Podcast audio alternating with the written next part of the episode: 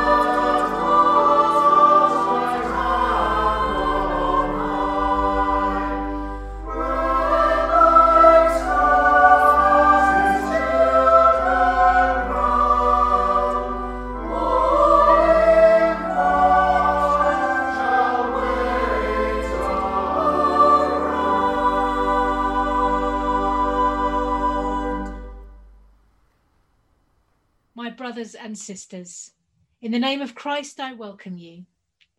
We have come together as Christmas draws near to prepare for our celebration of the birth of God's beloved Son.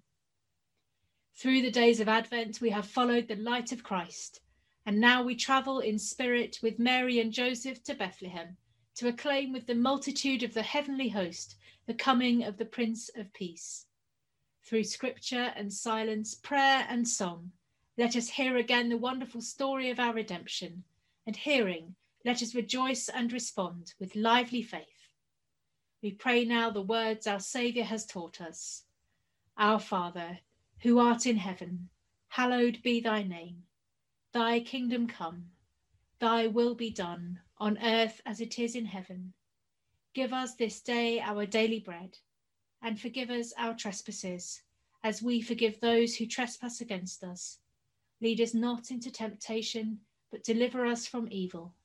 For thine is the kingdom, the power and the glory, forever and ever. Amen.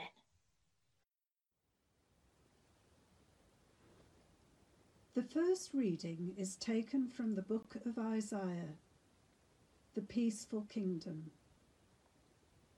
A shoot shall come out from the stock of Jesse, and a branch shall grow out of his roots. The Spirit of the Lord shall rest on him, the Spirit of wisdom and understanding, the Spirit of counsel and might, the Spirit of knowledge and the fear of the Lord. His delight shall be in the fear of the Lord. He shall not judge by what his eyes see, or decide by what his ears hear. But with righteousness he shall judge the poor, and decide with equity for the meek of the earth. He shall strike the earth with the rod of his mouth, and with the breath of his lips he shall kill the wicked. Righteousness shall be the belt around his waist, and faithfulness the belt around his loins. The wolf shall live with the lamb. The leopard shall lie down with the kid, the calf and the lion and the fatling together, and a child shall lead them. The cow and the bear shall graze. Their young shall lie down together, and the lion shall eat straw like the ox. The nursing child shall play over the whole of the asp, and the weaned child shall put its hand on the adder's den. They will not hurt or destroy on all my holy mountain, for the earth will be full of the knowledge of the Lord, as the waters cover the sea. Here ends the first lesson. Oh!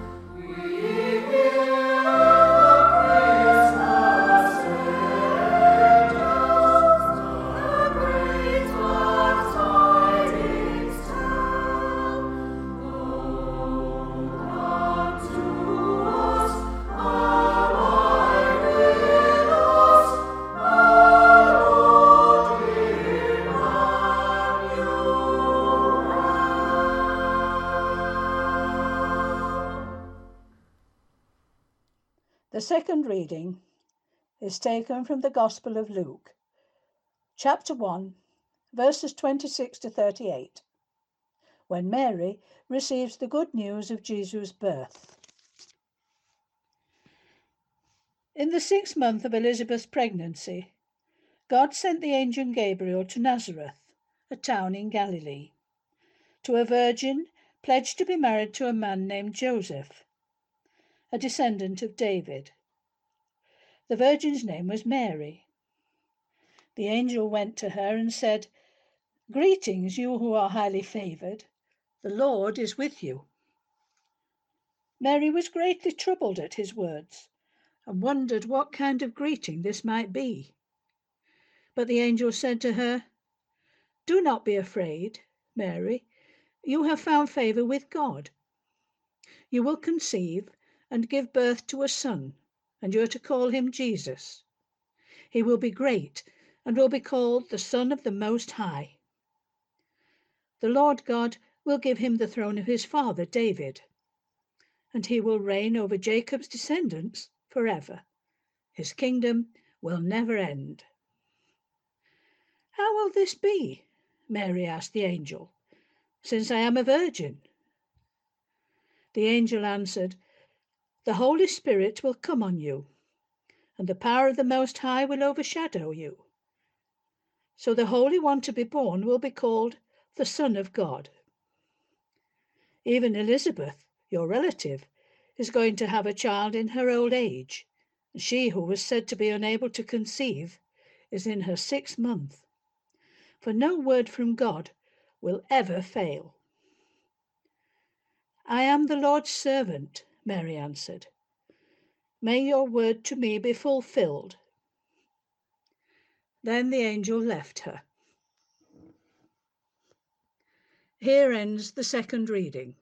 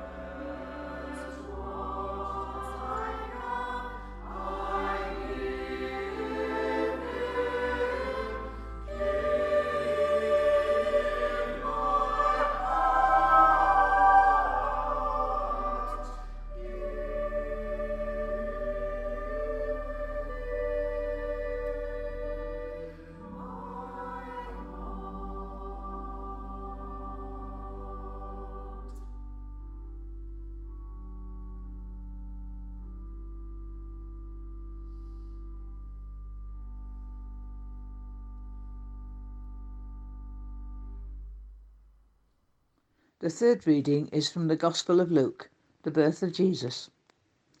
In those days a decree was issued by the Emperor Augustus for a registration to be made throughout the Roman world. This was the first registration of its kind. It took place when Quirinius was governor of Syria. For this purpose everyone made his way to his own town, and so Joseph went up to Judea from the town of Nazareth in Galilee, to register at the city of David, called Bethlehem, because he was of the house of David by descent. And with him went Mary, who was betrothed to him. She was expecting a child, and while they were there, the time came for her baby to be born, and she gave birth to a son, her firstborn. She wrapped him in his swaddling clothes and laid him in a manger, because there was no room for them to lodge in the house. Here ends the third lesson.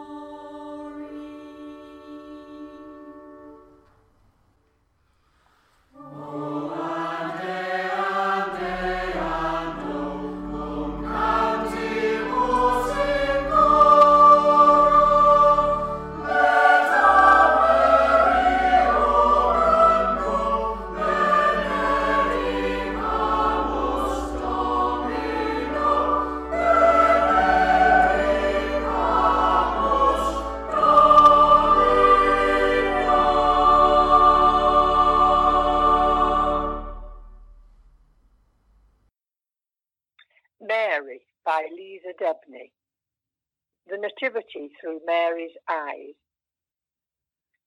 Your eyes are open now.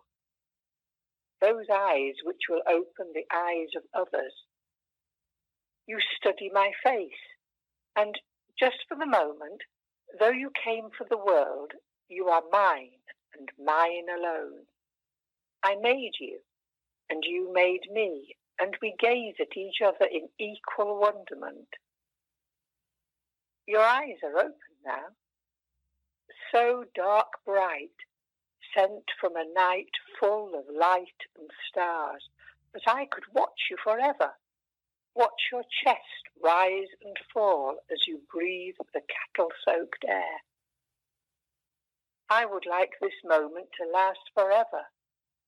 You are so wonderful to me, so truly wonderful as you are. But not my will, Lord, but yours be done. I must hand you over, for the world cries out for you, though I cry to let you go. just for tonight, let the future leave us in peace. Close your eyes, baby. Close your eyes on the dusty darkness of the world.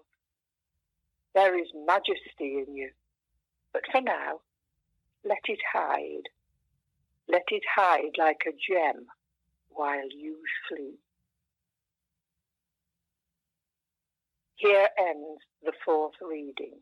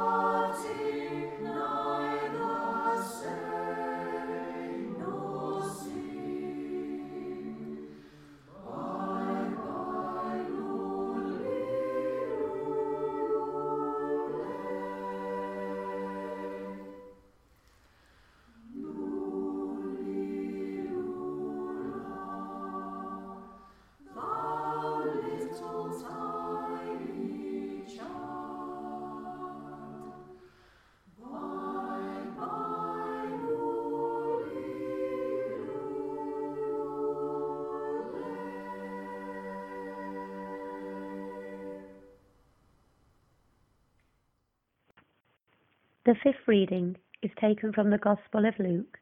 Shepherds delight in the wonder of Jesus' birth. And there were shepherds living out in the fields nearby, keeping watch over their flocks at night. An angel of the Lord appeared to them, and the glory of the Lord shone around them, and they were terrified. But the angel said to them, "Do not be afraid. I bring you good news of great joy that will be for all the people. Today, in the town of David, a Saviour has been born to you. He is Christ the Lord. This will be a sign to you. You will find a baby wrapped in cloths and lying in a manger." Suddenly, a great company of the heavenly host appeared with the angel, praising God and saying, "Glory to God in the highest, and on earth peace to men on whom his favour rests." When the angels had left them and gone into heaven, the shepherds said to one another, "Let's go to Bethlehem and see this thing that has happened, which the Lord has told us about."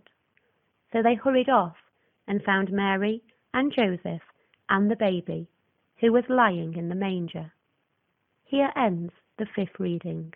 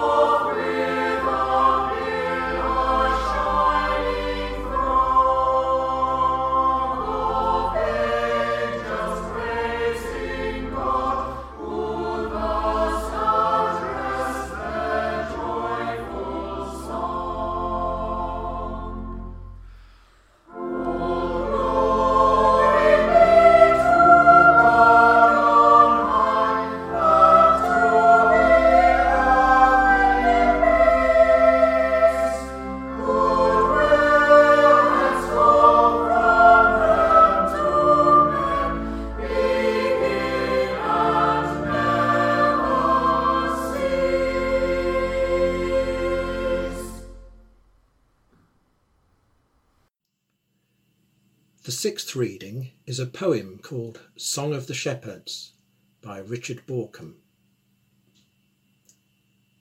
We were familiar with the night.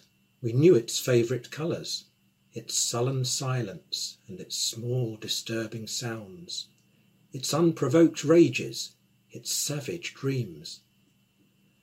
We slept by turns, attentive to the flock. We said little. Night after night there was little to say, but sometimes one of us, skilled in that way, would pipe a tune of how things were for us. They say that once, almost before time, the stars with shining voices serenaded the newborn world. The night could not contain their boundless praise. We thought that just a poem, until the night, a song of solar glory, unutterable, unearthly, eclipsed the luminaries of the night, as though the world were exorcised of dark, and coming to itself, began again. Later we returned to the flock. The night was ominously black. The stars were silent as the sheep. Nights pass year on year. We clutch our meagre cloaks against the cold. Our aging piper's fumbling fingers play night after night an earthly echo of the song that banished dark. It has stayed with us. Here ends the sixth reading.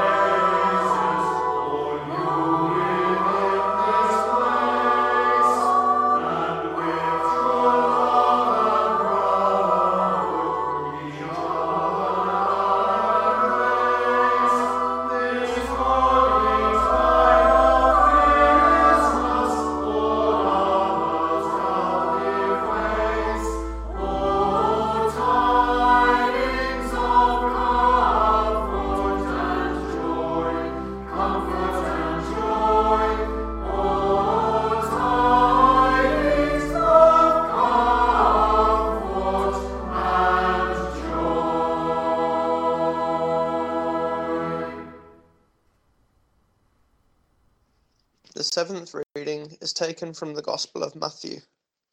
Astrologers from the East are guided to Jesus' birthplace.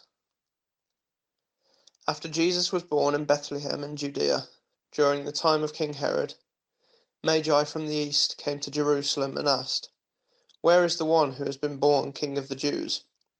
We saw his star in the East and have come to worship him." When King Herod heard this, he was disturbed, and all Jerusalem with him. When he had called together all the people's chief priests and teachers of the law, he asked them where the Christ was to be born. "In Bethlehem in Judea," they replied, "for this is what the prophet has written. But you, Bethlehem, in the land of Judah, are by no means least among the rulers of Judah. For out of you will come a ruler who will be the shepherd of my people Israel."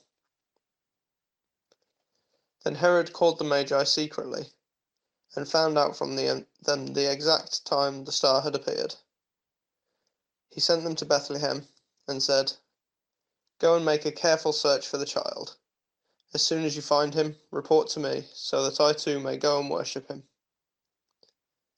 After they had heard the king, they went on their way, and the star they had seen in the east went ahead of them until it stopped over the place where the child was.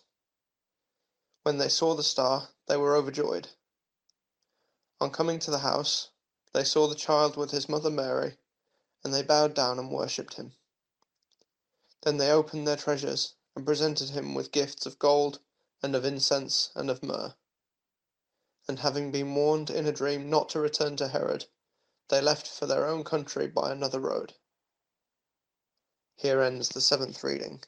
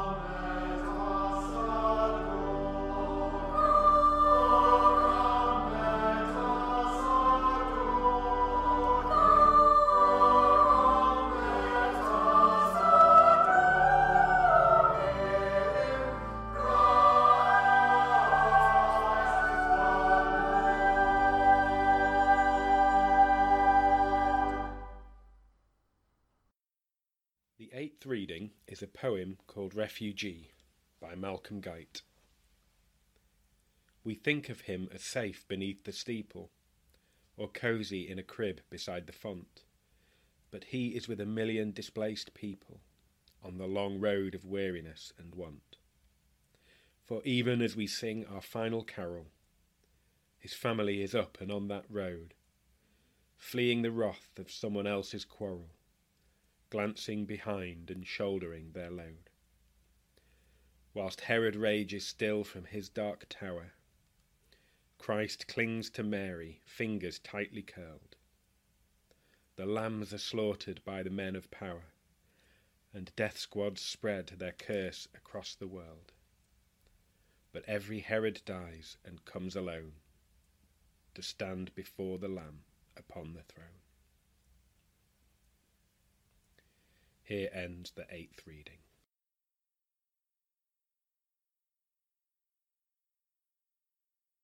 In the beginning was the Word, and the Word was with God, and the Word was God. He was with God in the beginning. Through him all things were made. Without him nothing was made that has been made. In him was life, and that life was the light of all mankind. The light shines in the darkness, and the darkness has not overcome it. There was a man sent from God, whose name was John. He came as a witness to testify concerning that light, so that through him all might believe. He himself was not the light. He came only as a witness to the light.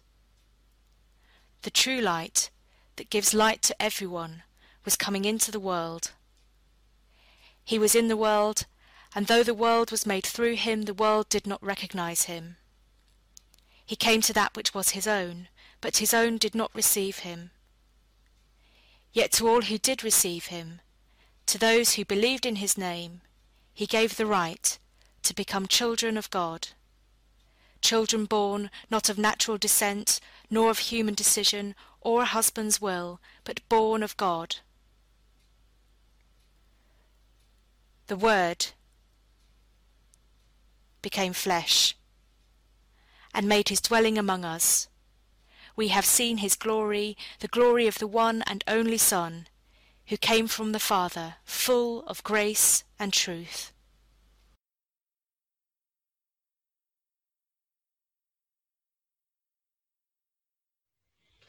Since we are experiencing our carol service in a slightly more cosy way this year, I decided that I would like to read you a story, and this is a short story written by Tom Gordon, and it's called The Best Christmas Ever. Ernie and Mags were particularly proud of their house at Christmas time. Before the days of people lighting up their houses and garages and roofs and gardens like Blackpool illuminations, Ernie and Mags were operating at a much lower level. It was a string of fairy lights in the window and a couple of coloured bulbs liberated from the council Christmas tree in the park to create a romantic soft light effect in the hallway that did the trick. But there was one year when Ernie and Mags were struggling even more than usual. Money was tight, and the thing they missed the most this particular Christmas was a Christmas tree. "It'll not be a proper Christmas without a tree," Ernie moaned one day when he met the local priest outside the post office. Sadly, Father Gallagher wasn't able to help and had to say so, leaving Ernie and Mags to a treeless Christmas. Until, that is, Father Gallagher got a phone call from one of the secretaries at the seminary. The students had gone home for holidays and there was a Christmas tree in the foyer, which would have to be thrown out, unless someone could take it for a needy family to brighten up their Christmas. Father Gallagher jumped at the offer, and he knew exactly which family was going to benefit from this kind of gift. But the trouble was transportation. The community centre minibuses were all booked out, and try as he would, he just couldn't access other transport. Time was against him. The seminary was about to close. Ernie, Max and the kids weren't going to get their tree after all. Unless, "I'll collect it in my car," the resourceful priest pronounced to himself. "So what if it sticks out the window a bit? It isn't a long drive, and I'm sure the local police will turn a blind eye if I'm stopped. And I've got my dog collar on." So that's why Father Michael Gallagher was pondering tree into car logistics in the quadrangle of the seminary later that day. And the logistics weren't great. For a start, the tree was much bigger than he had been led to believe.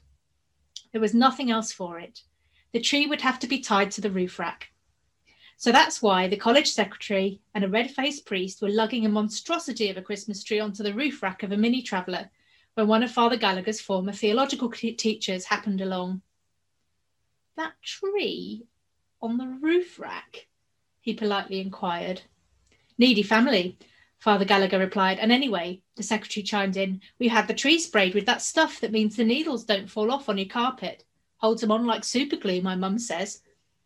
Now, this was either a good sales pitch or was offered with forcefulness in case the local priest changed his mind and decided not to take the tree after all. In any case, the theologian simply offered a quizzical which seemed to be the only suitable response at the time. So a theologian goes about his business, a secretary feels good that a Christmas tree is going off to a needy family, and a priest with a large tree now firmly attached to the roof rack of his mini traveller heads off to brighten the Christmas of Ernie, Mags and the kids. Now, this was when a trusting Father Gallagher began to doubt the sales pitch of a seminary secretary's mum, re the effectiveness of the stuff you spray on to make sure the pine needles don't fall on your carpet. Or maybe that it's the effectiveness is okay if the pine needles are not subjected to the wind they experience on top of a car in an ever-increasing winter gale.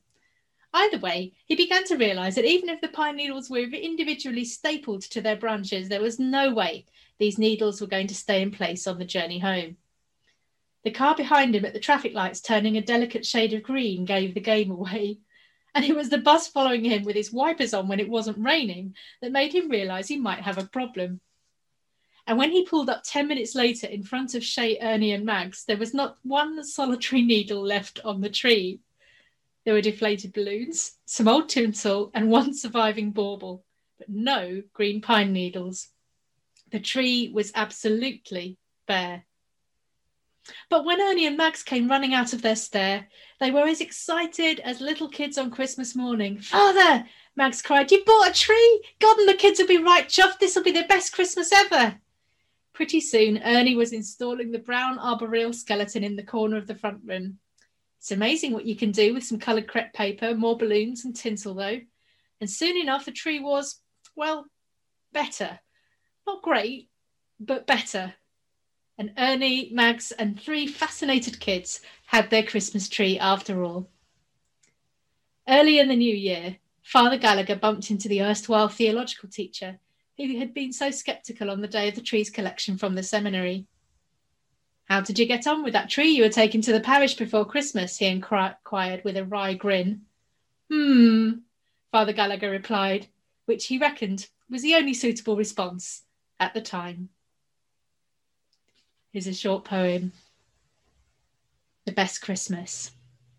It's the best Christmas ever when someone gets a gift beyond their wild imaginings and dreams. It's the best Christmas ever when expectations shift and spirit songs have hope among their themes. It's the best Christmas ever, the gift above all else is offered now from love's own treasure store.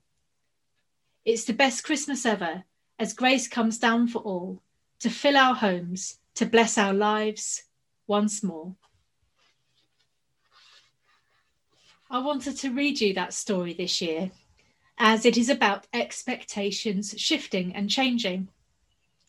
This year, we are not able to celebrate Christmas in the usual way, but just think how well we've all done adapting this year. Many of us had learnt to use things like Zoom. Some have figured out how to watch YouTube videos on their TV. Maybe you're watching this on yours. All of us have got used to leaving the house with our keys, wallet, phone, and mask.